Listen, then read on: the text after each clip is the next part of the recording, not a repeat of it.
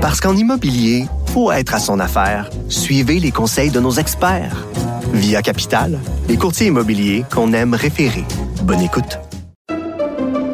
Pendant que votre attention est centrée sur vos urgences du matin, vos réunions d'affaires du midi, votre retour à la maison ou votre emploi du soir, celle de Desjardins Entreprises est centrée sur plus de 400 000 entreprises à toute heure du jour.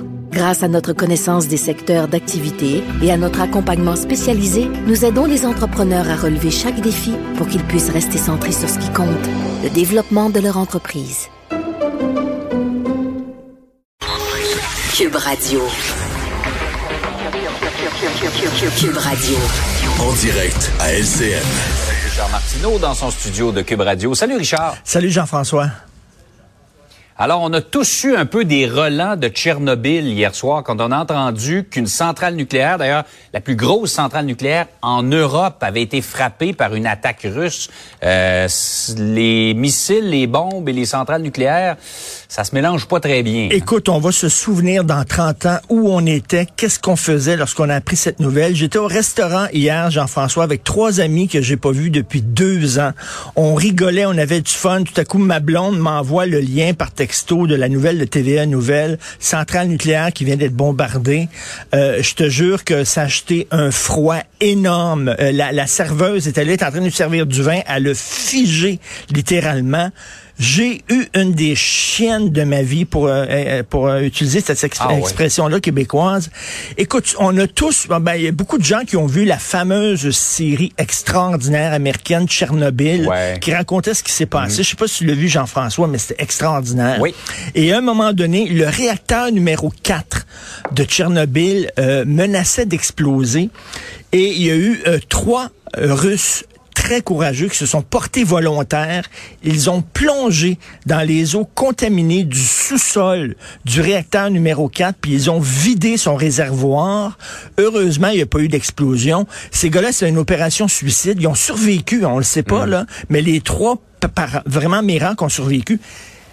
Jean-François, s'il avait pas fait ça, il y aurait eu une explosion dans le réacteur numéro 4 et on dit qu'une grande partie de l'Europe aurait été rasée rasé. C'est incroyable. Rasé comme Hiroshima. Hier, c'était dix fois Tchernobyl. Dix fois Tchernobyl. Essayez d'imaginer ça, là. C'est presque la fin du monde, là, mais vraiment. Et, et, et c'était pas une attaque par erreur. On a visé, il y a des généraux de l'armée russe qui ont dit c'est une bonne idée d'envoyer des bombes sur une centrale nucléaire, alors que le général qui a fait ça, il veut dire, il mettait sa, propre vie en jeu, la vie de ses enfants, la vie de, de, de, ses congénères, de son pays, de ses compatriotes. Ça montre à quel point il s'est rendu fou ce, ce conflit-là, et on se demande comment ça va se terminer. On est passé très, très près d'une grande catastrophe là, épouvantable.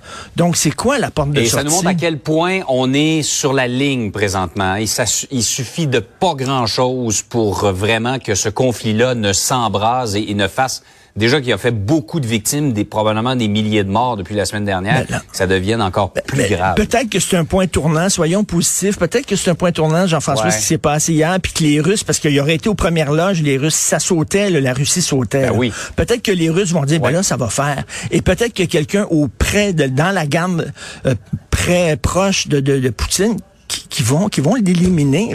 Vraiment, là, le gars, il est prêt à faire bombarder des centrales nucléaires. Ouf, vraiment, on n'est pas assez très près. J'ai eu tellement peur hier.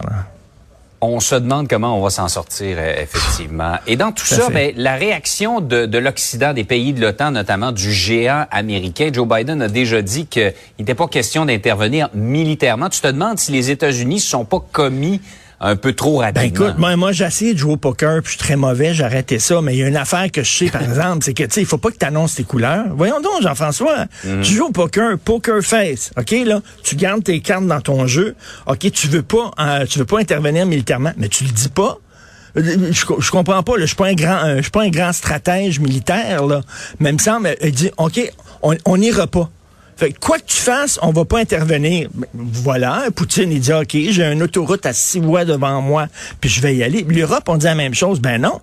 Tu, tu dis pas tu caches ton jeu. Alors c'est assez particulier de dire ça, de dire quoi qu'il arrive, on n'interviendra pas. Je comprends que si on intervient, ben là on va embraser l'Europe, c'est le risque d'une guerre mondiale puis tout ça. Écoute, tu regardes ça, c'est un vraiment c'est quoi la porte de sortie? Mais je suis pas sûr que c'est une bonne idée de la part des Américains de dire leur jeu, de dévoiler leur jeu et de montrer leur mhm. carte en disant ben voici on quoi que tu fasses mon cher Vladimir, on rentrera pas à l'Ukraine assez particulier, mais écoute, ça va être tout, tout un week-end. Vraiment, je pense que le vendredi n'a jamais sonné aussi, euh, aussi juste. On va avoir tous besoin d'un petit verre de vin ce soir à 5 heures, mais c'est épouvantable ce qui se passe là-bas. Absolument. Et tu parlais du poker, mais je pense que on se demande à quel jeu de poker, par exemple, Vladimir Poutine joue. Il est très difficile à décoder. J'écoutais des experts hier quand, quand après sa conversation avec Macron, euh, Macron a dit le pire est le à venir. Il y a des experts qui disaient c'est peut-être qu'il veut bluffer et dire je suis prêt à aller très loin, donnez-moi ce que je veux, donnez-moi-en pas mal et on va arrêter ça.